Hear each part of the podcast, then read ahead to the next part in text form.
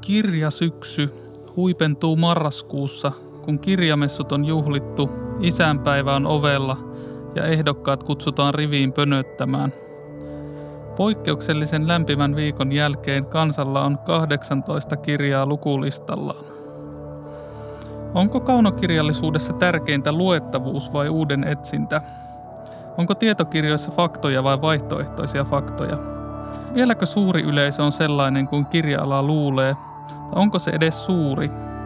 Lukevatko lapset? Lukevatko nuoret? Lukevatko aikuiset? Lukevatko vanhukset? Tämä on palkintopuhetta ja tämä on audiota, koska audiossa on kuulemma tulevaisuus. Kisastudiossa Vesa Rantama ja Sanna Nykvist. Tervetuloa. Kiitos. Mä tulinkin tänne tuolta akateemisesta kirjakaupasta, jossa oli juuri alkamassa Finlandia-ehdokkaiden roadshow. Siellä oli kukitettuja ehdokkaita odottamassa pääsyään lavalle. Heillä on ollut aika pitkä päivä tänään, kun kymmeneltä aamulla on, on julkistettu nämä ehdokkaat, ehdokkaat ja heidät on silloin jo ensimmäisen kerran kukitettu ja sitten he on varmaan olleet kustantajien kanssa juhlimassa nyt päivään, päivää ja on ollut haastatteluja ja nyt sitten illalla – illalla tota, pääsevät estra, estradille siellä kirjakaupassa. Ja näinpä siellä myöskin tämmöisen perinteisen näyn äh, herran, joka oli kerännyt syliinsä pinon, kaikki F-ehdokkaat ja oli suuntaamassa sen pinon kanssa tonne kassalle. Eli kyllä tällä palkinnolla on se vaikutus, että se saa myös kirjan ostajat liikkeelle ja nimenomaan sellaiset, jotka haluavat kerätä koko sarjan, lukea kaikki nämä ehdokkaat. Mutta tota, Vesa, mitä mieltä saat näistä tämän vuoden ehdokkaista? Minkälaisia valintoja Raati sun mielestä on tehnyt? Tämä oli tietyllä tavalla aika ennalta arvattava. Siis luetaan nämä ehdokkaat vielä, niin tässä on Ann-Luise Bertelin Heiman, joka on Förlaget Kustantamon julkaisema. Tämä on tämmöinen perinteinen suomenruotsalainen ehdokas. Tässä on aika monta tämmöistä kiintiötä, joista osa on ehkä enemmän tai vähemmän kuvitteellisia tässä Finlandia-ehdokkaissa, mutta tämä on niin kuin useammin kuin ei, niin on, on joku ruotsinkielinen kirja mukana. Ja tämä on mun mielestä sinänsä ihan hyvä ja perusteltu kiintiö, koska se tuo myös tätä, tätä kielellisen vähemmistön kirjallisuutta niin kuin suuremman lukijakunnan tietoon. Esimerkiksi Ann-Louis Bertel on sellainen tekijä, josta, josta mä oon aiemmin kuullut nimeen, mutta tämä kirja ei ollut siis sinänsä tuttu, enkä osannut myöskään veikata sitä näille listoille. Ja sitten jos luetellaan nopeasti muut, niin on Ritva Helsteeni Raija, Tommi Kinnusen ei kertonut katuvansa, Anni Kytömään Margariitta, Heikki Kännön runoilija ja Anne Vuori Kemilän Mustaa jäätä. Samoin näistä tämä Anne Vuori Kemilä, joka on muuten Karistokustantamon kautta aikojen ensimmäinen Finlandia-ehdokas, niin, niin e, ei ollut mulle muuta kuin nimenä tuttu tekijä.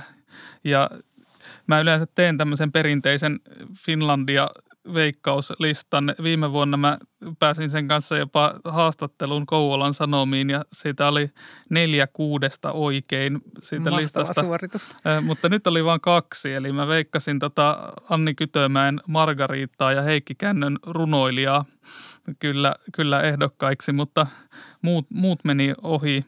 Eli sikäli voisi sanoa, että tämä ei ollut niin ennalta arvattava kuin viime vuonna. Mutta mä olisin ehkä – odottanut sellaisia tiettyjä niin kuin mun, mun kirjoissa semmoisia onnistuneita ja taiteellisesti kunnianhimoisia romaaneja mukaan. Että nyt tämä vaikuttaa painottuvan ehkä enemmän tähän tämmöiseen lukuromaani-osastoon, niin kuin Raadin puheenjohtaja Johanna Sumuvuorikin sanoi jotenkin, että, että toivomme, että lukijoiden joukot löytävät nämä kirjat, niin tässä, tässä on, on tämmöinen oletettu lukijaystävällisyys ehkä aika vahvasti läsnä.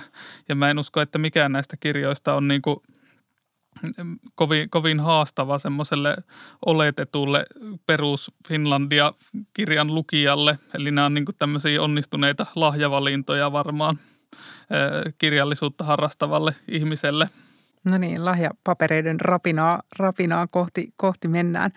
Tota, joo, mä kiinnitin kanssa huomiota siihen, siis en, en tota niin, suinkaan tunne kaikkia näitä, näitä ehdokaslistalla olevia kirjailijoita tai heidän, heidän juuri nyt ajankohtaisia teoksia, mutta, mutta tosiaan aika jo ihan näiden tota, raadin kuvailujenkin perusteella kuulosti, kuulosti tämmöiseltä niin kuin enemmän, enemmän perinteisemmiltä ää, luku, lukuromaaneilta ja, ja huomasin sitten siinä, tai sain itseni kiinni siitä ajatuksesta, että, että mä ainakin toivon aina, että Finlandia raati uskaltaisi valita myös jotain vähän oudompaa ja jotain ehkä vähän semmoista ää, niin kuin tai, taiteellisesti kunnianhimoisempaa, semmoista uudistavampaa ää, kirjallisuutta. Ja mä luulen, että tämän odotuksen ehkä, ehkä tota monet semmoiset kirjallisuuden sisäpiiriläiset jakaa, mutta onko tämmöisen palkinnon tehtävä edes niin kuin nostaa esille mitään, mitään uutta sinänsä vai, vai onko sen tehtävä pikemminkin niin kuin mukailla sitä semmoista niin kuin, tota, laajemman yleisön makua ja mieltymyksiä? Mä en ehkä asettaisi sille sellaista tehtävää tai mitään muutakaan tehtävää, että jos kysyy kirjasäätiöltä, niin sillä on varmaan vähän suoraviivaisempi tehtävä vielä ikään kuin myynnin edistäjänä ja tämmöisenä positiivisena huomion kiinnittäjänä niin kirjallisuuteen tärkeän sesongin alla, jonka avulla tietysti voidaan nostaa niin kuin hyvää kirjallisuutta ja tärkeitä – teemoja esille, mutta mun mielestä sillä on aina mahdollisuus kuitenkin niin kuin joka kerta yllättää ja tuoda, tuoda jotain sellaista tota, särmää tai sen tapasta sisältöä, jota lukijat ei välttämättä aiemmin kohdanneet niin tähän mukaan.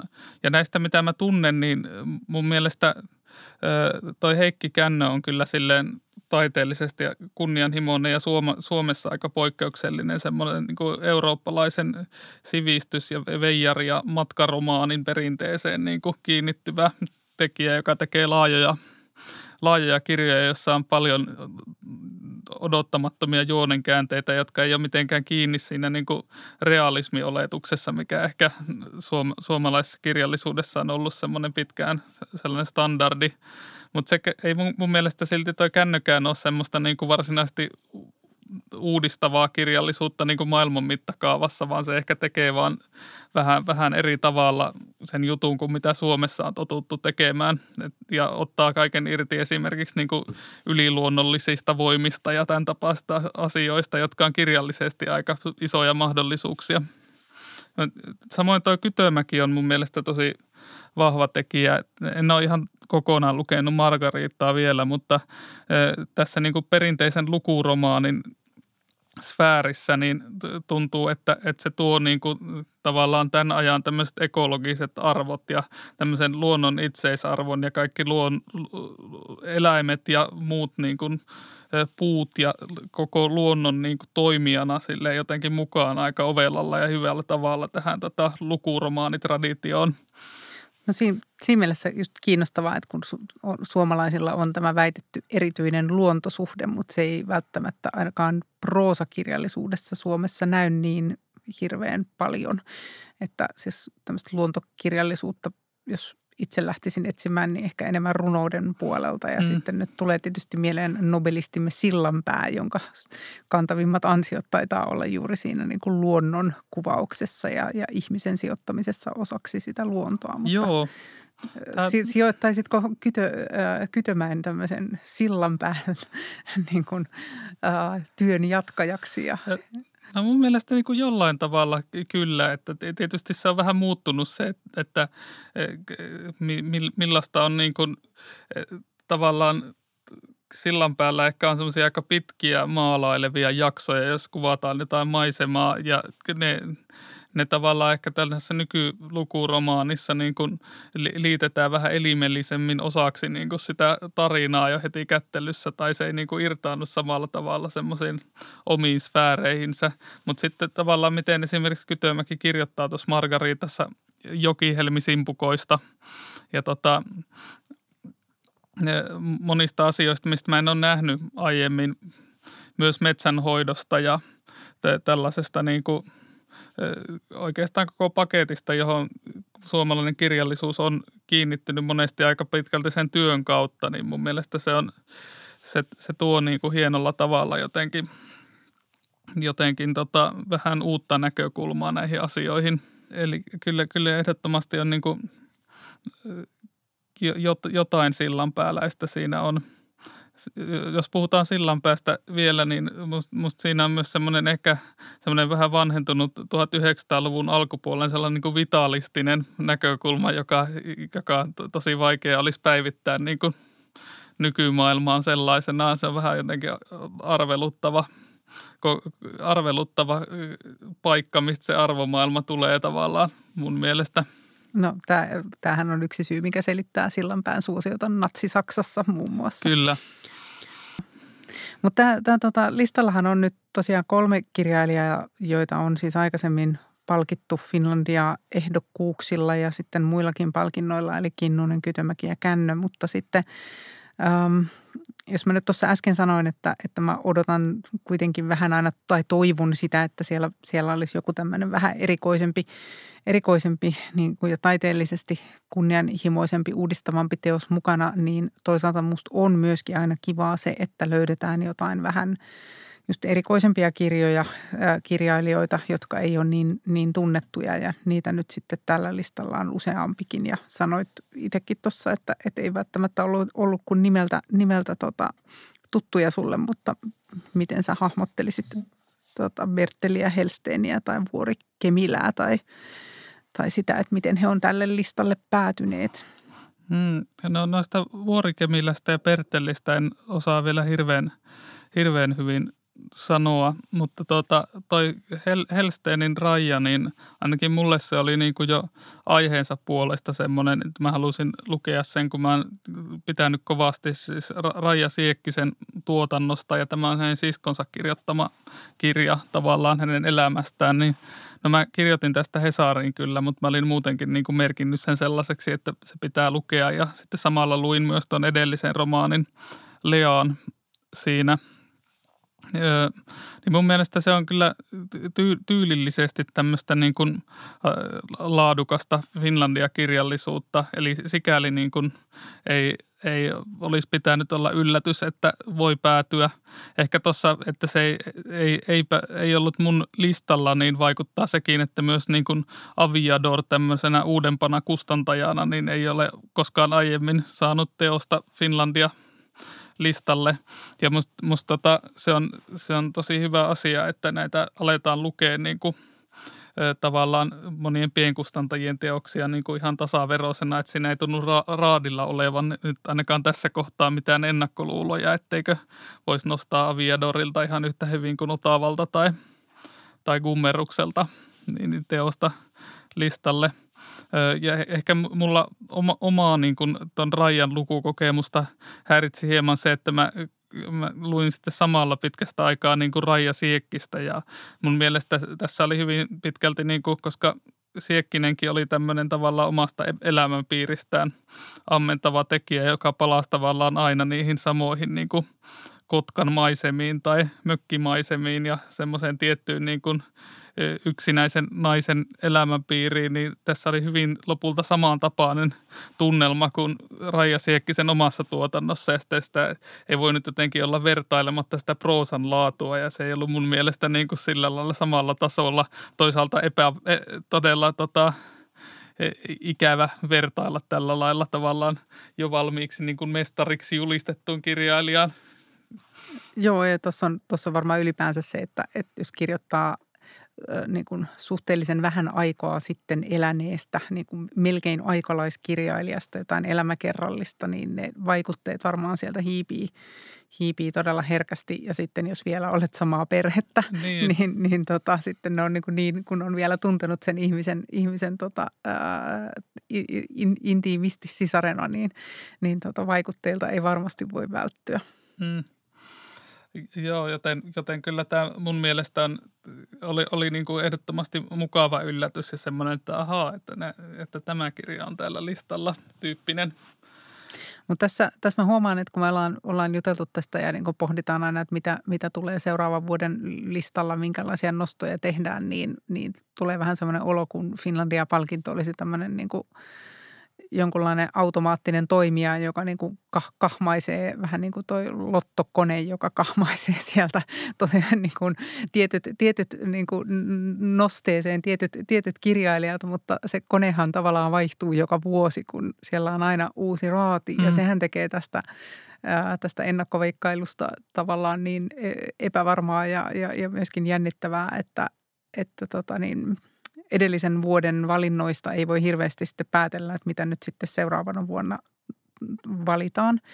Ja tässähän on myöskin nimenomaan mä luulen, että Kauno Finlandian kohdalla aivan korostetusti se pulma, että ähm, – että ei ole kauhean helppoa löytää sellaisia kirjallisuuden asiantuntijoita, joilla ei ole mitään semmoisia jäävääviä sitoumuksia esimerkiksi eri suomalaisiin kustantajiin tai, tai, tai muihin kirja-alan toimijoihin tavalla, joka voisi estää semmoisen puolueettomana tuomarina toimimisen. Niin, niin tota, näähän ei välttämättä ole siis mitään semmoisia niin kirjallisuuden sisältöammattilaisia, nämä ihmiset, jotka niitä valintoja tekee. että siinä mielessä – sitten kun kirjallisuusala niitä, niitä niin kuin ruotii ja arvioi niitä valintoja ja miettii, onko raati onnistunut tehtävässään, niin silloin ehkä pitäisi muistaa aina tämä, että se raati saattaa, toki sen koostumus vaihtelee vuosittain, mutta että se saattaa ähm, niin kuin koostua ihmisistä, jotka seisoo kuitenkin muutaman askeleen päässä siitä kirjallisuuden sisäpiiristä.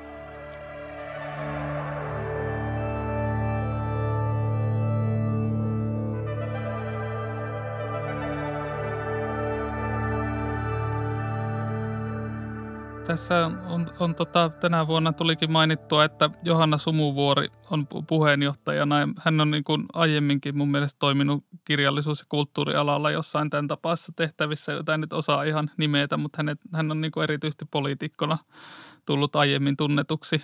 Sitten Suon, Suonna Kononen on taas, no, hän on niin kuin pitkän linjan kulttuuritoimittaja kyllä, että että varmasti niin kuin siinä mielessä kirjallisuuden asiantuntija, että olla tota Karjalainen lehdessä ainakin toiminut pitkään, ja sitten on yrittäjä Maija Kuusi, eli aika tämmöinen niin kuin monipuolisen oloinen porukka, jos nyt kolmessa ihmisessä voi niin sanoa, mutta se on ihan totta, että nämä aina, aina vaikuttaa aika paljon tämä raadin, raadin koostumus. Et muistan muutama vuosi sitten, kun tota, toimittaja Aleksis Salusjärvi johti sitä raatia, niin silloin siihen kiinnitettiin aika paljon huomiota, että oli poikkeuksellisen kokeilevia teoksia päätynyt listalle ja osa huomiosta oli negatiivista ja osa positiivista.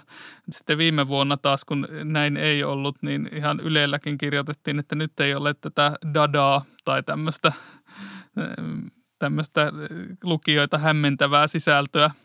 Eli vaikka tämä nyt ei olisi niin kuin medioissa on monesti tämmöinen ikään kuin oletuslukija tai tämmöinen, joka ymmärtää kirjallisuutta niin kuin tiettyyn rajaan asti ja se projisoidaan aika helposti, varsinkin näissä Finlandia ehdokaslistoissa, vaikka sillä ei olisi mitään todellista esikuvaa, niin se on joku semmoinen vähän niin kuin pihtiputaan mummotyyppinen konstruktio, joka, joka ei, ei suvaitse dadaa. Ja se on varmaan osaksi niin kuin ehkä kustantamojen ja kirjasäätiönkin intressien pohjalta syntynyt, että näistä ehdokkaista varmasti toi Anni Kytömäki ja Tommi Kinnunen on sellaisia näille tahoille mieluisia, jotka niin kuin saa kirjat liikkeelle helposti tyyppisiä ehdokkaita, että, että siinä ei tarvitse nähdä ylimääräistä vaivaa, että ne potentiaaliset kirjanostajat ostaa näiden kirjailijoiden kirjoja – mutta miten tota, tässä julkistettiin myös lasten ja nuorten kirjallisuuden Finlandia ja Tieto Finlandia ehdokkaat. Jos, jos tämä kauno tavallaan oli yllättävää ja sitten toisaalta ei tämä lista, niin miten nämä muut listat?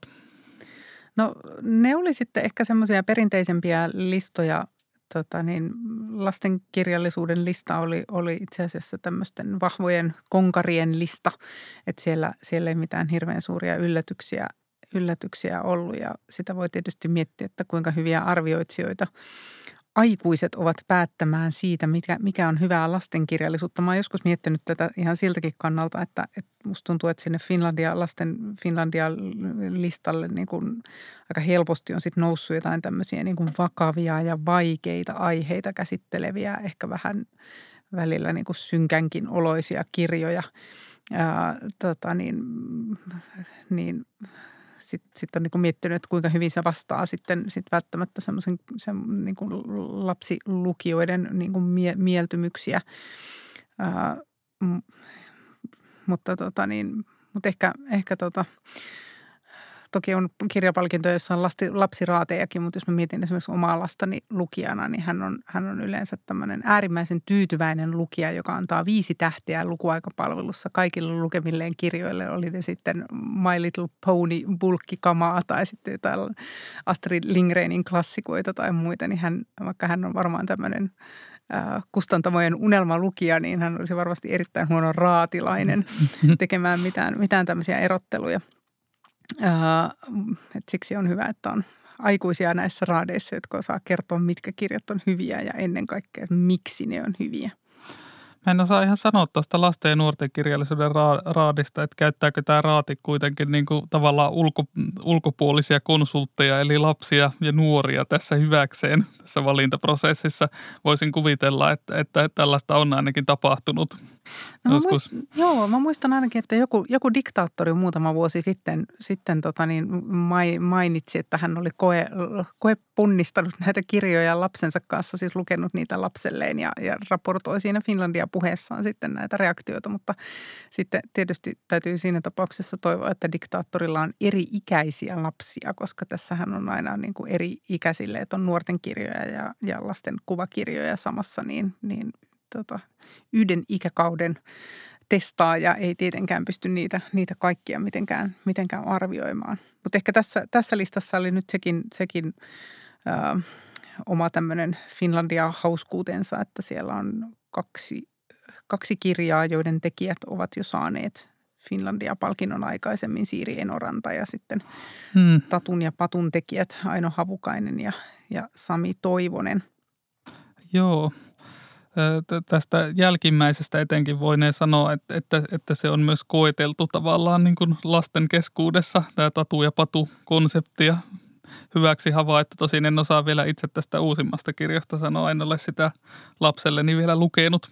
Joo, ja hehän on mun mielestä tässä välissäkin ehtinyt olla ehdokkaina sitten muistaakseni muutamaan kertaan ehkä, että tämä on, he, he ovat rutinoituneita Finlandia juhlakaluja. Mutta mm. sitten siellä oli yksi esikoisteos, äh, Meri Luttisen Myrskyn silmä, äh, joka oli aika siis, n, tota niin, kiinnostavan kuuloinen teos sekin. Ja siis, siis mun mielestä on, on ihan mukavaa, että sinne joukkoon on jo noussut yksi esikoisteos. Nythän ei ollut tuossa – Ähm, Kauno Finlandiassa ei ollut yhtään esikoisteosta, niin kuin siellä aina välillä on sellaisena yllätyskorttina ollut esikoisteos, mutta mm, totta. ei ollut. Sitäkin mä olen joskus ajatellut, että se on semmoinen kiintiö Kauno Finlandiassa, mutta itse asiassa ihan jokainen näistä kiintiöistä Kauno Finlandiassa on kuitenkin sellaisia, että niihin löytyy tiettyjä poikkeusvuosia myös tähän suomen ruotsalaisen ehdokkaan listalla oloon. Eli voidaan sanoa, että siellä ei mitään niin pakkoa ole, mutta tavallaan vahvoja impulsseja tehdä tämmöinen kiintiöiden mukainen lista. Joo, ja sitten mä muistan ainakin näillä ihan viime vuosilta, kun on ollut tämä kuuden ehdokkaan, aikaisemminhan oli enemmänkin ehdokkaita, mutta tältä kuuden ehdokkaan kategoriassa on ainakin ollut yksi vuosi, jolloin oli kaksi Finlandia, Suomen ruotsalaista Finlandia ehdokasta. Ja nyt mä kuollakseni kai muista, kuka se toinen oli, mutta toinen oli Kjell Westö, joka sen mm. voitti. Ja täytyy sanoa, että näistä nykyisistä ehdokkaista myös, niin, niin Kytömäki ja Kinnunen oli molemmat esikoisteoksillaan ehdokkaita vuonna 2014. Eli he on olleet, ainakin muistaakseni näin, eli he on olleet sama, samana vuonna kahtena esikoiskirjailijana no niin, he, ehdolla. He, he ovat rutinoituneita juhlakaluja hekin. Ja samoin siis Siiri Enoranta, jonka mun mielestä monet kirjat tai jotkut joihin on tutustunut, niin voisi ihan hyvin olla myös tuolla niin kuin aikuisten listoilla, tai se on vähän niin kuin häilyvä se, ehkä se nuorten kir- kirjan ja aikuisten kirjan välinen ero. Että musta Enoranta on käsitellyt esimerkiksi tota, ö, seksuaali- ja sukupuolivähemmistöjä ja t- t- tällaisia teemoja ehkä raikkaamminkin kuin monet niin kuin aikuisten kirjailijat. Joo, eli kehotammeko tässä nyt sitten myös aikuislukijoita silmäilemään näitä, näitä lasten, lastenkirjalistan tota, teoksia. Ehdottomasti, koska täällä on myös sellainen tota, ihanuus, että täällä voi runokirjat olla ehdolla, niin kuin, tota, toisin kuin Kauno Finlandiassa, joka on sikäli paljon tylsempi, tylsempi lista ja vääjäämättä. Täällä on tänäkin vuonna Annika Sandelinin otusopus runoja ja totta pienistä eläimistä, zoologi poesii alkukielellä – mutta sitten sit jos ajatellaan näitä tämmöisiä, mitä oletamme, että sieltä listalta löytyy, niin, niin Tieto Finlandia yleensä on se, joka on kaikkein eniten niin kuin oletusarvoja noudattava. Ää, tota, oikeastaan voisi sanoa, että Tieto Finlandiassa näkyy semmoiset selvät läänitykset eri alueiden tietokirjallisuuden välillä ja ne niin kuin läänit ää, määrittyy eniten aiheen, mutta jossain määrin myös lajin kirjallisuuden lajin perusteella tai tämmöisen niin tietokirjallisuuden alalajin perusteella. Mutta siis vuodesta toiseen tällä kuuden ehdokkaan listalla on aina tai lähes aina Suomen historiaa käsittelevä teos. Mm. Tietysti mm. tämä suuri populaari ää, tota, tietokirjallisuuden laji, jota ei voi ohittaa. Ja tietysti Suomessa myös on todella paljon hyviä siis historioitsijoita, jotka on hyviä kirjoittajia ja kirjoittaa kiinnostavista aiheista. Mutta sitten siellä on elämäkerta – siellä on luontokirja ja viime vuosina se luontokirja on hirveän usein ollut joku ilmastonmuutokseen liittyvä. Sitten siellä on ajankohtaista tai yhteiskunnallista aihetta käsittelevä teos. Ää, joskus, tämä ei ole ihan joka vuosi, mutta aika usein on mukana jotain vierasta kulttuuria käsittelevä teos tai sitten taide, ki, niin kuin taidetta käsittelevä kirja, joka voi olla esimerkiksi taiteilijan elämäkerta aika mm. tyypillisesti. Mm. Ää, ja sitten Yleensä aina yksi näistä kirjoista on kuvateos, jossa valokuvilla tai muulla kuvituksella on keskeinen rooli. Ja nyt nämä kaikki tämän vuoden ehdokkaat nätisti asettuu näihin, näihin kategorioihin. Jotkut niistä varaa kaksi tai niin kuin menee kahteenkin eri kategoriaan, mutta meillä on Leena Malkin, mitä tiedämme terrorismista, joka on ajankohtaista aihetta. Mm tutkijataustaisen tekijän, tekijän niin kuin vankkaa asiantuntemusta. Sitten on toimittaja Jussi Pullisen, mitä meille tapahtui. Näin internet ja sosiaalinen media muuttivat elämämme, joka on myöskin tätä ajankohtaista yhteiskunnallista kirjallisuutta. Siellä on Timo R. Stewartin Walter Juvelius ja kadonneen arkin metsästys. Tämä oli ehkä vähän semmoinen outo lintu, nimittäin tämä menee siihen Suomen historiakategoriaan, mutta nyt ei ollut mm. mitään tämmöistä perinteistä sotahistoriaa tai, tai, tai valtiomieshistoriaa tai, tai tämmöisiä niin kuin tätä historian suurta valtavirtaa. Nyt oli tämmöinen niin kuin erikoinen historian hämärästä kaivettu hahmo, joka, jonka pelikenttä on ihan muu kuin Suomi, vaikka hän on mm. suomalainen. Hän on siis liiton arkin jäljillä – Tämä kuulostaa siis ihan siltä, että tämä voisi olla Heikki Kännön romaani, tämä tietokirja. Eli minusta ihan selkeä yhtäläisyys on, on tuossa. Niin kuin, tosin tätä, tätä en ole vielä lukenut, mutta kiinnostuin siitä kovasti, kun luin sen kuvauksen tuosta. Ja minusta toi ehkä edustaa sellaista trendiä tai semmoista, että historiakirjoissa on ehkä menty enemmän kohti tuommoista niin mikrohistoriaa ja tarinallistamista ja tuommoisen niin anekdootin tai tavallaan aiemmin niin kuin vähäpätöisenä pidetty tietyn yksityiskohdan niin kuin, zoomaamista näkyville, että sieltä löytyykin tavallaan, sieltä löytyy se koko tavallaan laaja historia, mutta tavallaan vähän omituissa perspektiivistä katsottuna. Se on tämä sammakkoperspektiivi, mistä kriitikko Toini avumoitti Väinö Linnaa aikoinaan. Joo, se, mä itse tykkään tällaisista kirjoista kirjoista tosi paljon ja niissä usein myöskin se, mikä tulee tavallaan nautittava lukijalle niin kuin – nautittavalla tavalla esille tämmöisissä kirjoissa usein on se löytämisen riemu ja se vähän niin kuin semmoinen salapoliisityö, mitä tutkija tekee etsiessään lähteitä etenkin silloin, kun on joku tämmöinen tämmöinen hahmo, josta ei ole mitään virallista historian kirjoitusta ja selkeästi arkistoituja lähteitä kansalliskirjastossa, niin se on, mm. se on aina riemastuttavaa. Mutta sitten siellä oli Juha Taskisen Jää hyvin Saimaan Norppa, eli tämä luontokirja ja myöskin tämä valokuvakirja täyttää nämä kaksi, kaksi kategoriaa ja osuu myöskin siihen ilmastonmuutoskulmaan, joka on ollut näissä luontokirjoissa viime vuonna. Marjatta Sarpaneman Timo Sarpaneva Taide ja elämä taas soluu sinne elämäkerta ja taidekirja kategorioihin hyvin, hyvin nätisti. Ja sitten äh, Marko Tikon ja Seija-Leena Nevalan kielletyt leikit tanssin kieltämisen historia Suomessa 1888-1948, niin tämäkin on tämmöinen vähän erikoinen kandidaatti tässä Suomen historiaa osiossa, koska mm. on kyse populaarista, niin kuin populaarikulttuurin historiasta ja ei, ei, ei olla näissä niin kuin sodat ja suurmiehet akselilla, vaan, vaan niin kuin tämmöisessä tavallisen, tavallisen äh, kansan historiassa ja just sellaisessa, joka on semmoisen niin kuin virallisen historian kirjoituksen ulkopuolelle mm. jäänyt, jäänyt tota niin, äh, aihe. Mutta, ähm, mutta mä, mä siis vaikka tämä tavallaan osui nämä kaikki ehdokkaat niin nätisti tähän tietokirjallisuus bingoon, että jokaiseen kohtaan tuli, tuli, tuli raksi sinne, niin, niin ää, ää, mä tykkäsin tästä listasta. Musta tässä oli kuitenkin niin kuin näissä odotettavissa kategorioissa tehty ihan hauskoja valintoja.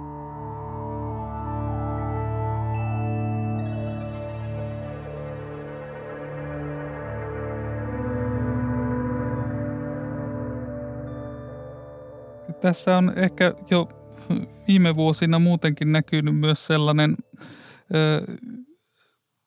että kansaa tai lukevaa kansaa tuntuu kiinnostavan niin kuin tietyt spesifit asiat historiassa, mutta esimerkiksi niin kuin tämä puheen niin kuin sääntö Suomesta ja sitten tavallaan sitä vastaan jotenkin kapinointi on sellainen kiinnostava aihe, jota tämä kielletyt leikit ehkä olennoi siinä, että siinä on semmoinen tietty jännite, joka paikannetaan niin kuin historiasta ja semmoinen, että et, et, et jo valmiiksi ajatellaan, että tämän tapainen aihe varmasti kiinnostaa niin kuin muitakin kuin vaikka ammattihistorioitsijoita. Samoin niin kuin esimerkiksi päihteitä käsitteleviä teoksia on ollut myös Tieto Finlandia e-, ehdokkaina. Joo, on Kyllä, että sieltä on aina, aina välillä just tämmöisiä niin kuin tiedon vähän yllättäviäkin kategorioita ja mä luulen, että se voi olla kanssa, että kun Raati lukee ne rivikaupalla sitä semmoista niin kuin keskiverrompaa äh, historiaa tai, tai keskiverrompaa niin kuin tietokirjallisuutta tai sellaista, jotka on ehkä niin kuin aiheilta lähempää, to, lähempänä toisiaan, niin sitten joku tämmöinen tämmöinen niin kuin yllättävämpi näkökulma sitten nousee sieltä, sieltä esille – mutta, tota, mutta sieltähän siis puuttuu sitä aika paljon näiltä Finlandia, tieto Finlandian listoilta siis semmoisia tietokirjallisuuden lajeja, jotka on isoja ja tosi suosittujakin. Esimerkiksi omakohtaiset ja oma elämäkerralliset tietokirjat ei ole juurikaan juhlineet ehdokkuuksissa, vaikka lukijat niistä paljon pitää. Että tässä Tieto Finlandiaan on tavallaan kirjoitettuna sisään semmoinen tietokäsitys, että – että se on tietyllä lailla objektiivista tietoa, mitä siinä tarjolla. No tänä mm. vuonnahan mm. nyt Marjatta Sarpanevan, siis hyvin läheltä puolison kirjoittama elämäkerta, niin nyt vähän rikkoo tätä, tätä kuviota, mutta, mutta mä muistan pari vuoden takaa tämä Karo Hämäläisen ja Alexander Stubbin Aleksan herätti jopa tämmöistä paheksuntaa, kun se päätyi Tieto mm. Finlandia listalle, että, että pohdittiin, että miten nyt Alex Stubbin omat muistelmat ja mietelmät, että onko ne nyt mitään tietoa varsinaisesti. Mm. Ja se tavallaan huvitti, koska tämmöinen muistelma ja elämäkerta on kuitenkin, tai siis myöskin tämmöinen oma, oma elämäkerta ja muistelma, niin ne on ihan vakiintuneita tietokirjallisuuden lajeja. Siinä oli ehkä parikin asiaa, joista tämä johtuu, koska tota, näillä elämäkerroilla on ollut niin korkea kynnys päästä ylipäätään Tieto Finlandia ehdokkaaksi, että sinne on aina odotettu jotain niin kuin Tervon loiri-tyyppisiä niin kuin, e, paljon myyviä kirjoja, tai se on, se on ehkä ollut standardi, että miksi tämä ei päässyt ehdolle, e, koska elämänkerta yleensä niitä niin kirjamessujen semmoisia kaikkein isoiten esille nostettuja teoksia ja tavallaan ehkä siinä myynnin edistämisnäkökulmassa, joka monet niin kuin kirjallisuustoimittajatkin on omaksunut, niin, niin sitten monesti on, on luontevaa ihmetellä vähän, että miksi tämä ei ollut. No sitten kun sellainen pääsi ehdolle, niin siinä ehkä vielä se, että, että kyse on tavallaan, jos, jos ei nyt tällä hetkellä aktiivipoliitikon, mutta ihan vastikään niin kuin pääministerinä olleen henkilön. Eli siinä, siinä oli vähän ehkä semmoista vaikutelmaa, että, että onko tämä kirja niin kuin tietokirjallisuutta vai onko se politiikkaa vai mitä se on. Että se ei ollut semmoinen niin, kuin niin jälkikäteinen muistelma, kun ehkä on ollut tapana – Joo, mä luulen, että toi oli varmaan siinä, siinä ja sitten se, että, että, just, että ehkä Alexander Stubb on myöskin sitten semmoinen hahmo, joka jakaa mielipiteitä. Ja siis sehän näissä näkyykin just, että näitä ei, ei välttämättä arvioida näitä kirjoja niinkään siis kirjallisuutena, vaan arvioidaan aika paljon siis julkisuudessa arvioidaan sen, sen aiheen mm. perusteella tosi voimakkaasti. Mutta sitten se, mikä, mikä kanssa niin kuin, minkälaisen kirjallisuuden esiinmarssia odotan Tieto Finlandia listoille lähivuosina on siis tämmöinen niin kaunokirjallisia keinoja käyttävä narratiivinen tietokirjallisuus. Vähähän näissä, tai siis on näissä ehdokkaissa niin kuin sitä henkeä jo monesti ja tässä pari vuotta sitten oli esimerkiksi suomala, suomala, Suomeen sijoittuva tämmöinen vakoilija vyyhdistä kertova, kertova kirja, joka oli jo sitten jo aika, aika lähellä sitä, mutta mutta tota niin, tämmöinen esseistinen tietokirjallisuus on ollut ehkä vähän Finlandian näkökulmasta vaikea laji. Mm. Ja essee nyt ylipäänsä lajityyppinä, että onko se kaunokirjallisuutta vai tietokirjallisuutta, kumpaan lokeroon mm. sen laittaa. Että itse siinä mielessä olisi ihan kiva olla siellä Finlandia-palkinnon kulisseissa ja katsoa, että kumpaan kategoriaan niitä essee-teoksia oikeastaan lähetetään vai lähetetäänkö jopa joitain kirjoja varmuuden vuoksi molempiin. Tai sitten ei mihinkään, kun ollaan kuitenkin jo niin lannistuneita, että ne ei kuitenkaan tule pärjäämään. Niin, se...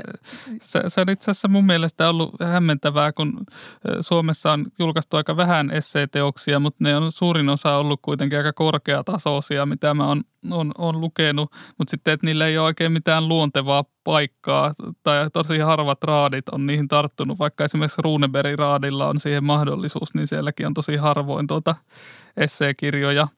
Ja ehkä, ehkä monesti niitä saatetaan osaa niistä rajata niin kuin sen takia, että, että ne ei ole kaunokirjallisuutta, että tavallaan toinen esseekirja seisoo siellä kaunos, kaunokirjallisuuden puolella ja toinen taas ei, mutta siihen ei ole mitään oikein hirveän järkevää perustetta, miksi näin on. Oikeastaan Hesarin esikoiskirjapalkinto on musta ainoa, joka on silloin tällöin niitä ilahduttavasti nostanut näitä esikoisesseekokoelmia. Totta. Olisiko tässä nyt uuden palkinnon perustamisen paikka, Vesa? Essee Finlandia, joo.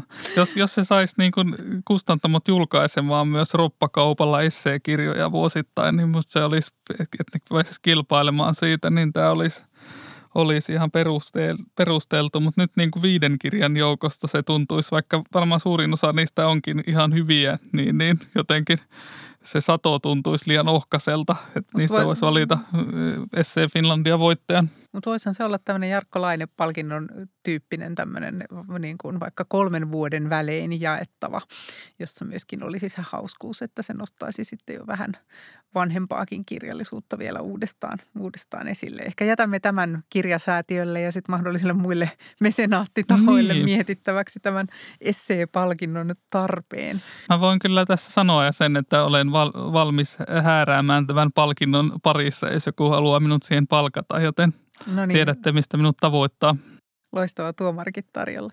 Mut, mutta tota, niin, mutta mä sanoisin kuitenkin vielä palatakseni tähän, tähän just näihin kate- kategorioihin, että, että se kaunokategoria, Kauno Finlandia, vaikka sieltä nyt ne esseet ja, ja runot on ikävästi suljettu pois niin kuin, tai, tai et ei, ei ole ollut – ollut niin kuin siellä, siellä listoilla, niin, niin sinne voi kuitenkin muiluttaa sellaista aineistoa, joka ei nyt ole sellaista perinteistä kertovaa kaunokirjallisuutta, kaunokirjallisuutta niin kuin Juha Hurmeen Niemi, mm. ää, voittaja parin vuoden takaa, ää, joka, joka tota niin, ei nyt moniltakaan tunnuspiirteiltään muistuttanut perinteistä romaania, kuka siinä on päähenkilönä ja näin mm. poispäin. Ja se oli aika muista semmoista tietoaineiston tykitystä, vaikkakin kyllä hyvin kaunokirjallisessa muodossa, mutta että mä, niin kuin, siellä puolella nähtävästi tämmöiset yllätykset ovat mahdollisia aina voittoon asti, mutta katsotaan, tulisiko sitten jotain tämän tyylistä, tämän tyylistä kirjaa sitten ehdolle tuonne tietopuolelle.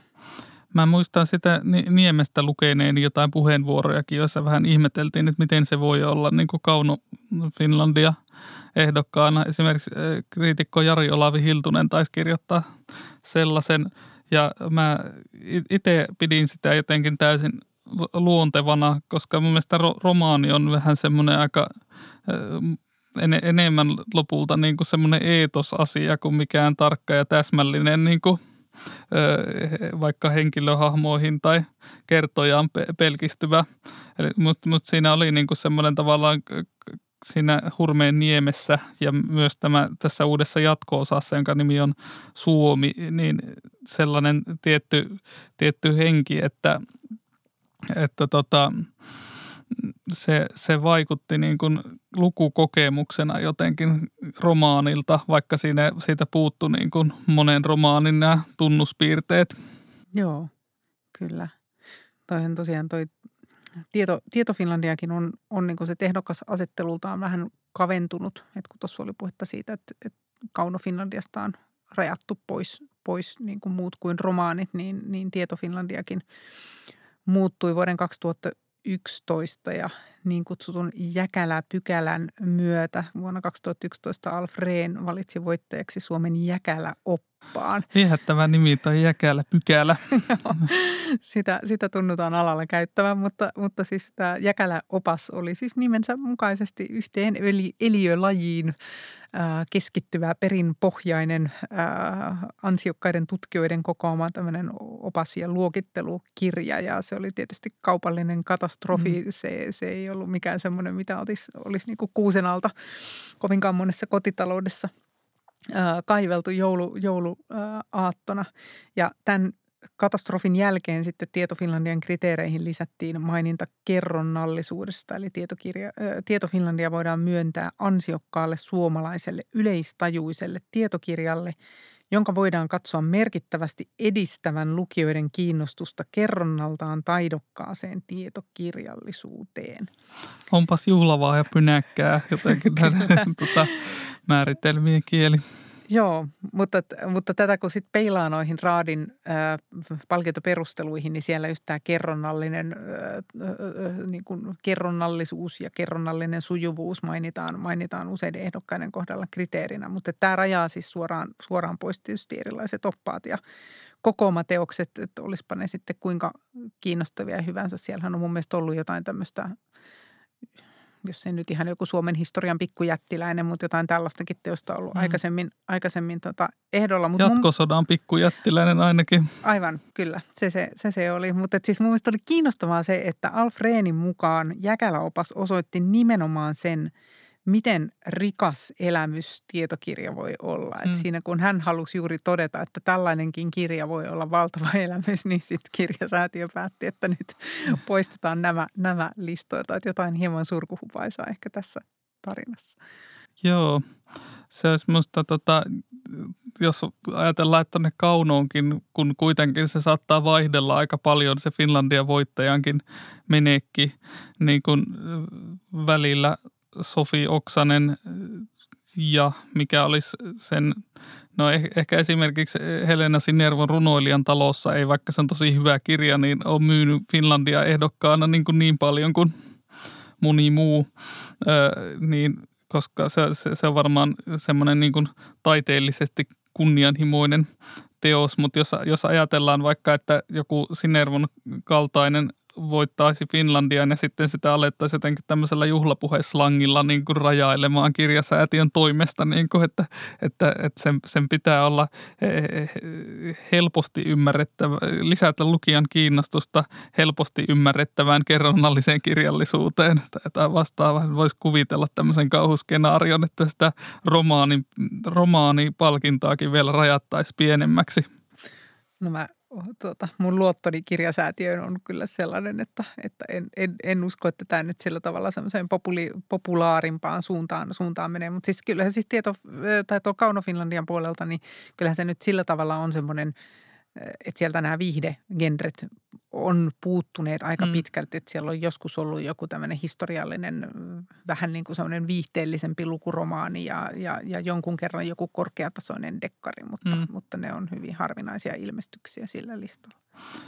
Joo, ja niitä ei nyt tainnut tänäkään vuonna, siis historiallista romaania tai dekkaria sellaisenaan olla. No Kinnunen oikeastaan tietysti on, on historiallisen romaanin edustaja ja myös, myös Kytömäki, mutta ne, niitä ei ehkä lasketa tähän niin kuin viihteellisen historiallisen romaanin piiriin kuitenkaan. Ei, ja se mitä tuolla akateemisen kohtauspaikalla kuuntelin Ann-Louis Bertellin haastattelua, niin, niin ilmeisesti tämä Heiman on myöskin tämmöinen äh, lähihistoriallinen äh, suku, sukuromaani ja siellä haastattelija sanoikin, että sitä oli jo verrattu täällä Pohjan tähden alla, alla äh, tota, Väinö, Väinö Linnaan. Aina täytyy löytää nämä suurmiehet vertailukohdiksi. Niin. Sillanpäät ja Väinö Linnat kun määritellään sitä, mikä tänä päivänä on hyvää.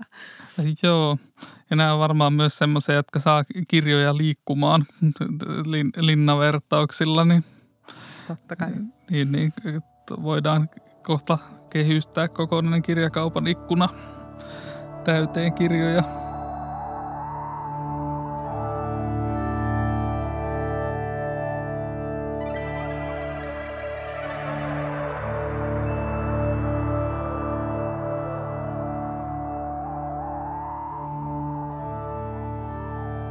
tota, tästä päästään varmaan ihan, ihan mukavasti sitten suurmiesten ja naisten pariin. Eli mm, ei olla ehditty käsitellä Nobelin kirjallisuuspalkintoa sen, sen jälkeen, kun voittaja valittiin tässä palkinto, palkintopuhetta lähetyksessä, jolla käsitelty Louis Klikkiä, joka on amerikkalainen runoilija ja sai tänä vuonna Nobelin kirjallisuuspalkinnon.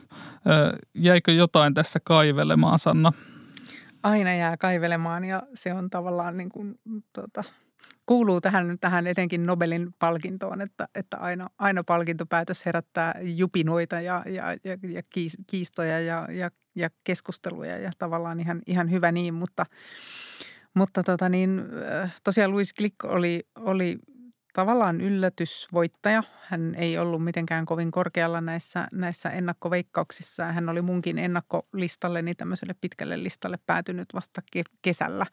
Ää, eli eli tota, muutama kuukausi ennen, ennen tämän, tämän tota, palkinnon saajan julkistamista. Että mäkään en ollut häntä ehtinyt sen, sen niin kuin pidemmälle. Oli vaan laittanut, laittanut merkille, että, että tällainen kirjailija saattaisi olla nosteessa ja, ja pitäisi häneen tutustua. Ähm, ja vaikka tavallaan osattiin odottaa, että run, niin kuin ikään kuin runouden vuoro on edellisen runoilijan palkitsemisesta, oli nyt laskentatavasta riippuen ää, tota, joko, joko nel, neljä vuotta tai, tai yhdeksän vuotta, riippuu siitä, laskeeko Bob Dylanin ää, runoilijaksi. Mutta tota, niin, siinä mielessä ei, ei ollut mikään suuri yllätys, että se meni runo, runoilijalle, mutta runoilijavoittajat on ehkä, ehkä aina niin kuin – sillä tavalla jää vähän tämmöisen prosaistivoittajan varjoon, kun runous on kuitenkin se marginaalisempi kirjallisuuden laji ja sitten aina löytyy niitä petty, pettyneitä, jotka, jotka olisi toivonut, että joku suuri tunnettu prosaisti olisi sen, sen voittanut ja nyt se menee jollekin tällaiselle runoilijalle, josta en ole koskaan kuullut mitään. Ja mutta vaikka mä tiesin, että tämä mekaniikka tähän palkintoon liittyy silloin, kun tulee runoilija, runoilija valituksi, niin, niin olin silti vähän yllättynyt, että Suomessa päätiedotusvälineet suhtautui tähän näin pen, niin penseästi, että Hesari kiirehti julistamaan Glikin kamarirunoilijaksi, joka ei tule jättämään suurempaa jälkeä kirjallisuushistoriaan. Ja Ylen uutislähetyksessä Glikiä luonnehdittiin kiintiönaiseksi ja valinnaksi, joka ei, ei, ei kovin paljon säväytä. että jotenkin siinä tuli vähän semmoinen vaikutelma, että kulttuurijournalistit suhtautuu jotenkin ynseästi sellaiseen ehdokkaaseen, joka tulee heidän osaamisalueensa ulkopuolelta. Tämä tuntuu hirveän jotenkin taantumukselliselta tai vähän semmoiselta jopa, että, että ollaan niin kuin vähän vääränlaisella asenteella tai väärällä jalalla, jos näin voi sanoa, jos on, on joku oikea tapa olla kulttuurin kanssa tekemisissä, niin näkisin sen enemmän niin, että kun tulee joku – yllättävä palkinnon saaja, niin ollaan silleen, että vau, mikäs tämä on, haluan ottaa selvää. eikä, eikä niin, että aletaan keksiä jo heti sitten jotain määreitä tai torjutaan sitä jollain lailla, että toi, toi kiintiönainen kuulostaa aika sovinistiselta määritelmältä esimerkiksi, jos, jos samaan aikaan vielä paistaa se, että ei, ei myöskään tunneta tätä tekijää hirveän hyvin. Niinpä, joo. Ja, ja toi, mitä just sanoit siinä, että et, et että Nobelin palkintokin välillä nostaa, vaikka se on tavallaan maailman tunnetuin kirjallisuuspalkinto ja menee kirjailijoille, jotka on jo lukuisia kertoja saaneet merkittäviä palkintoja uransa aikana, niin on se silti mun mielestä aina kiinnostavaa, kun se pystyy nostamaan esille jonkun vähän tunnetun, äh, tuntemattomamman äh, mm. tekijän, esittelee uusia tekijöitä ja tässä nyt toteutuu oikeastaan maksimaalisesti se, mitä, mitä mä aina toivon äh, niin kuin suomivinkkelistä, että olisi kirjailijan, jonka tuotantoa, ainakaan koko tuotantoa ei olisi käännetty suomeksi niin, että saataisiin uusia käännöksiä. Ja nythän mm. Tässä oli kyse kirjailijasta, jolta oli käännetty neljä yksittäistä runoa tuoreeseen antologiaan. Joo, nekin oli sattumalta tullut että juuri. Ja sitten myöskin tätä teosta oli Anni Sumario kääntämässä ennen kuin tämä, tämä oli ilmeisesti jo aika pitkälläkin, oli tämä teoksen käännös, kun tuli tämä tieto. Joo, joo. Eli, eli tota, Glikiltä nyt sitten saadaan, saadaan toivottavasti aika pian, pian ihan kokonainen, kokonainen kokoelma ja mä luulen, että se me tarvitaankin, koska, koska yksittäisten runojen perusteella on kyllä tosi vaikea, vaikea lausua runoilijasta yhtään, yhtään mitään, että kyllä siihen tarvitsee sen mm. kontekstin, kontekstin ja kokonais, kokonaisteoskäännöksiä. Mutta jos nyt ajattelee jotain sellaistakin runoilijaa kuin Vislava Szymborska, joka sai, sai Nobelin vuonna 1996, niin hän oli kanssa niin kuin kansainvälisesti aika tuntematon runoilija ja, ja sitten vasta se niin kuin palkinto teki hänestä tunnetun ja, ja ympäri maailmaa rakastetun mm. runoilijan, niin, niin voimme olla Ruotsin akatemialle kiitollisia siitä, että, että he esittelivät Symborskan ää, mm. niin kuin maailmalle. Ja ylisummaan niin kuin mun mielestä, jos katsoo Nobelin, Nobelin historiaa tässä lähi- tai niin kuin viime, viime vuosikymmeninä – niin, niin siellä on kyllä varsin vahvoja valintoja osattu tehdä nimenomaan runouden saralta. Joo, tämä on hämmentävän tota, korkeatasoinen kyllä tämä runoilijalista. Joo, että jos ajattelee tuosta 80-luvun puolivälistä nykypäivään, siellä on Josef Brodski, joka sai äh, Nobelin vuonna 1987, äh, venäläissyntyinen, sitten äh, Yhdysvaltoihin muuttanut, muuttanut runoilija. Äh, Octavio Paz äh, sai vuonna 90. Äh, tota, nyt ryhdyin juuri epäilemään, epäröimään itseäni, siis eikö, onko hän meksikolainen?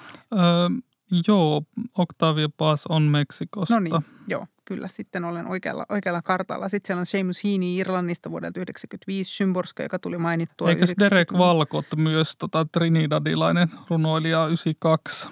sai.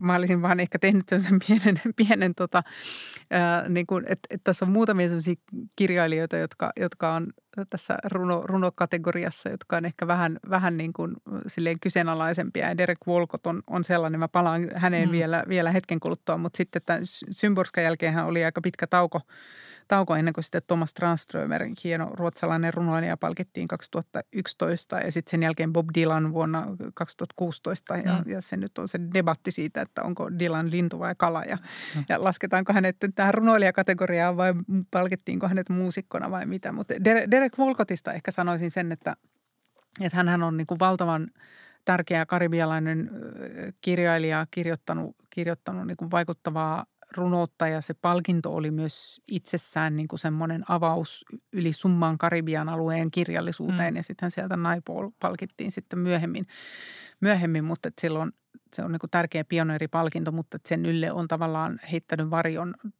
tämmöiset niin henkilöön kohdistuvat syytökset seksuaalisista väärinkäytöksistä. Mm. Volkot on, on, on joutunut sellaisten, sellaisten kohteiksi eikä ole siinä, siinä niin kuin skandaalissa kovin hyvin, hyvin pärjäillyt. Ja sitten osittain ehkä tämänkin historian tai tämän, tämän taustan, tämmöisen elämäkerrallisen taustan kautta hänen teoksiankin on alettu lukea hiukan eri, eri vinkkelistä ja, ja sitten kun – tajuaa niitä siitä vinkkelistä lukea, niin, niin näkee esimerkiksi sen, että hänen runoutensa niin kuin naiskuva on todella ahdas ja mm. ahdistavakin.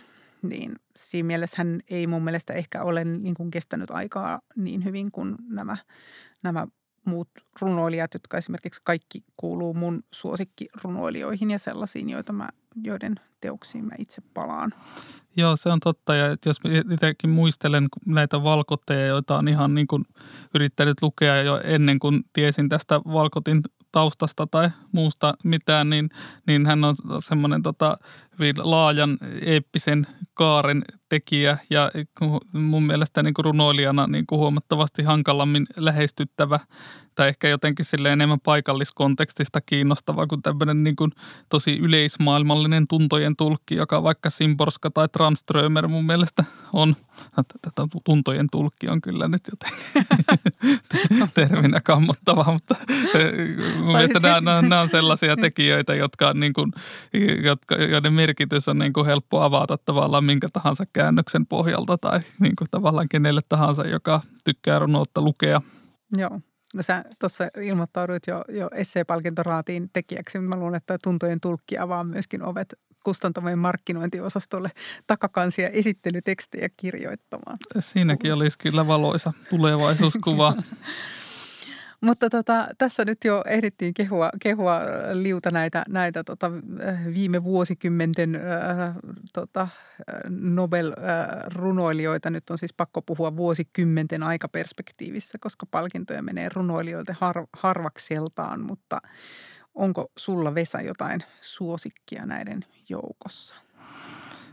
Se, sehän voisi olla oikeastaan ihan kuka vaan, erityisesti Simus Hiini, Vislava Simborska tai Thomas Tranströmer, nämä niin kuin, viimeisimmät. Luis Glückiä en, en tunne vielä niin hyvin, vaikka on jonkun kirjan englanniksi lukenut häneltä. Odotan, että tuttavuudesta tulee lähempi vielä tässä.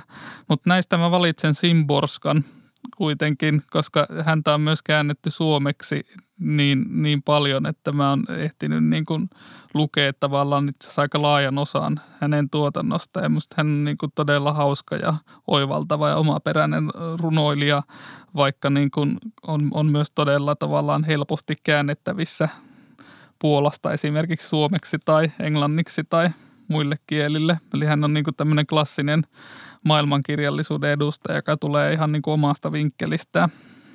Joo, joo hän, tota, yhdyn tähän kaikkeen ja sen lisäksi vielä sanoisin, että hän on hyvin hauska kirjailija. Mm, se, hän, hän on niin humoristi myöskin ja, ja se, se näkyy niissä, niissä siis ei ole niin kuin semmoinen päälle, päälle liimattuna niin kuin kaikessa hänen kirjoittamisessaan, mutta, mutta että jos, jos jollakulla on se käsitys, että runous on vähän vaikeaa ja vakavaa, niin Symborskaan kannattaa, kannattaa tarttua tarttua e-, e-, ehdottomasti esimerkiksi ihmisiä sillalla kokoelma suom- hmm. suomennusvalikoima on varmaan semmoinen, mistä on hyvä aloittaa. Ja...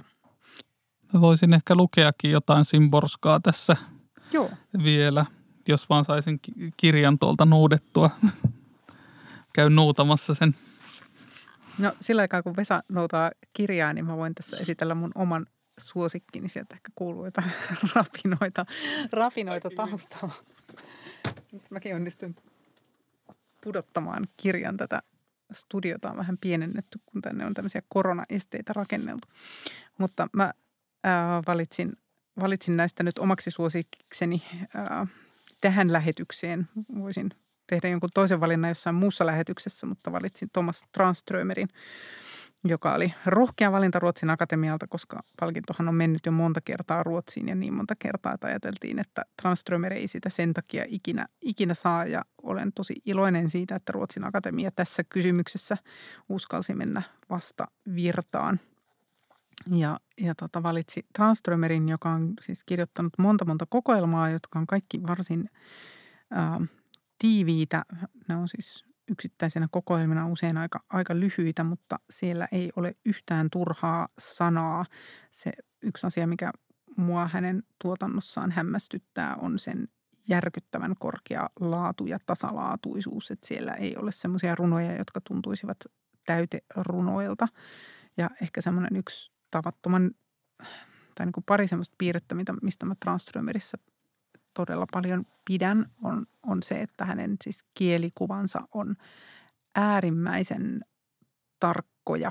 Ja siinä, siinä mielessä hän ei ole niin kuin vaikea, vaikea tota, runoilija, että, että ne ei ole semmoisia niin herme, hermeettisiä tai lukija ei jää ihmettelemään, että mitä, mitä tässä oikein kirjailija yrittää sanoa, että hän, hän kirjoittaa hyvin niin kuin tarkasti ja, ja esimerkiksi arjen johonkin ilmiöihin ja, ja havaintoihin, havaintoihin liittyen, mutta sitten hän kääntää sieltä aina esiin jonkun toisen tason.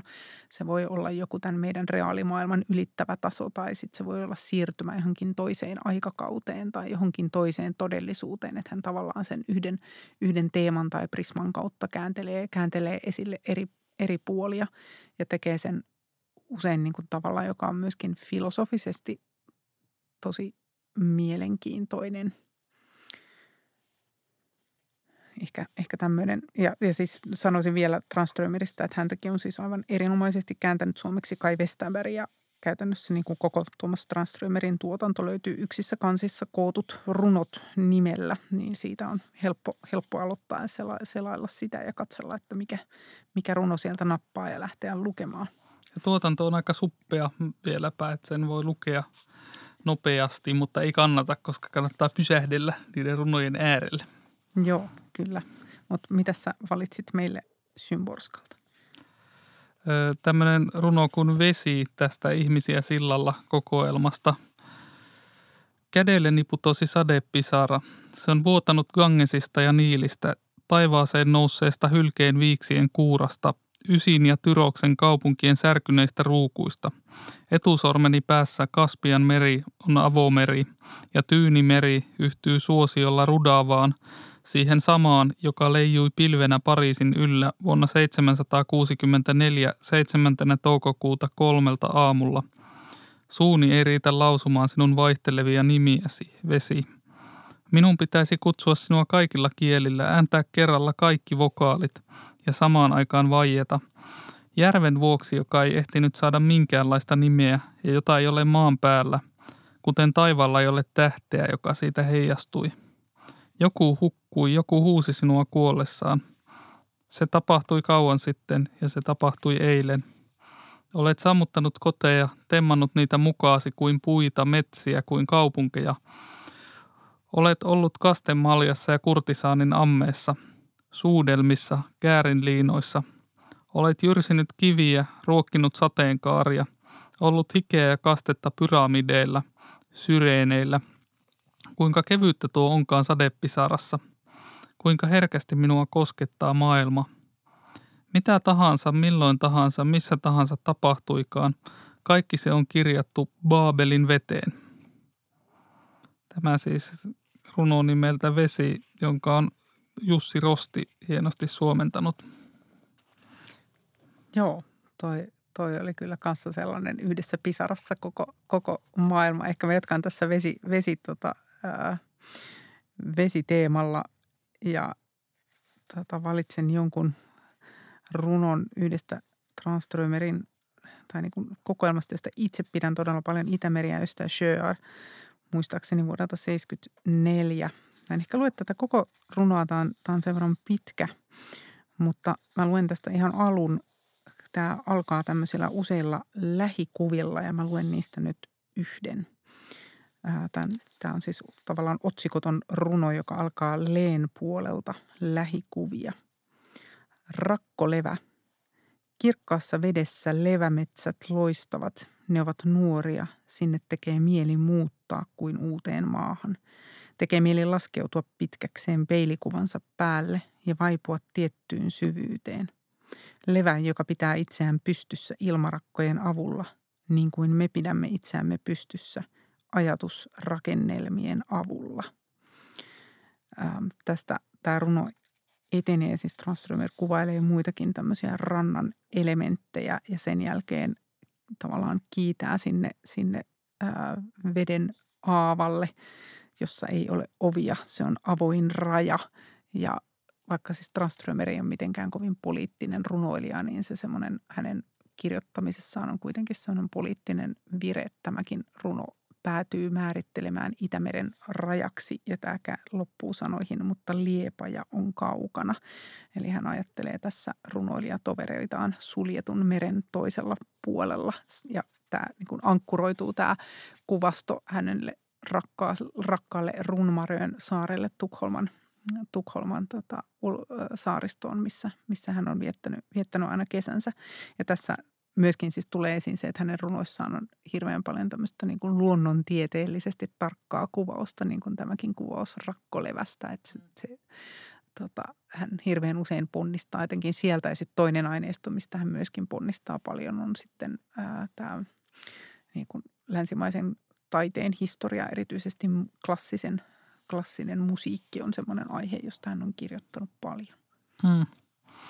Tranströmer on minusta hienosti sellainen kirjailija, joka ei niin kuin ollenkaan selittele sitä kirjoittamistaan, vaan tavallaan aina menee niin kuin suoraan, suoraan asiaan ja siitä voi just niin kuin, voi lukea nämä kaikki asiat tavallaan sen hyvin spesifin lokaation ja se Itämeren ja tavallaan myös sen, että, että, että, että tässä on erilaisia yhteiskuntajärjestelmiä Itämeren ympärillä, mutta sitä ei ole niin kuin välttämätöntä. Se tulee niin kuin sieltä tavallaan semmoisena aavistuksena myös niin kuin läpi, koska sitä ei ole niin kuin puhki selitetty sitä runoa.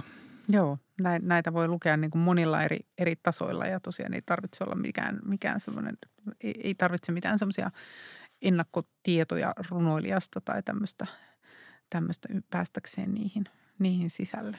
Nämä just musta hienosti esimerkiksi Simborska ja Tranström, niin kuin täysin erityyppisiä runoilijoita. Että Simborska on semmoinen, just, joka lähtee ehkä jostain hauskasta ja huvittavasta ajatuksesta ja saattaa niin kuin pohdiskella sen puhki, tavallaan niin kuin aj- ajatella läpi jonkun prosessin ja tavallaan selittää sen siinä samalla. Ja, ja sitten taas Tranström lähtee jostain semmoista tunnelmasta tai, tai tietystä hetkestä tai semmoista yksittäistä havainnosta, joka – tiivistyy runoksi.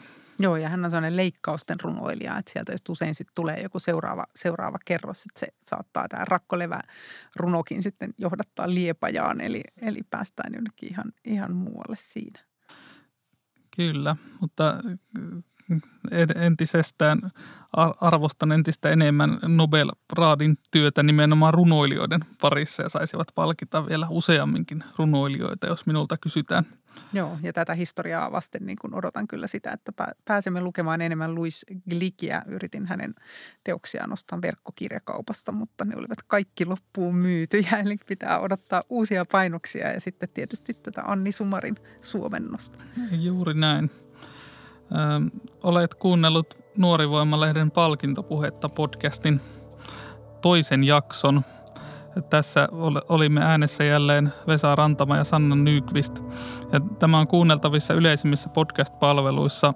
Ensi kerralla, luultavimmin ensi kuussa, teemme paljastuksia kulissien takaa. Kerromme karmean totuuden siitä, millaista on työskennellä kirjapalkinnon raadissa. Pysykää kuulolla ja lukuisaa syksyä.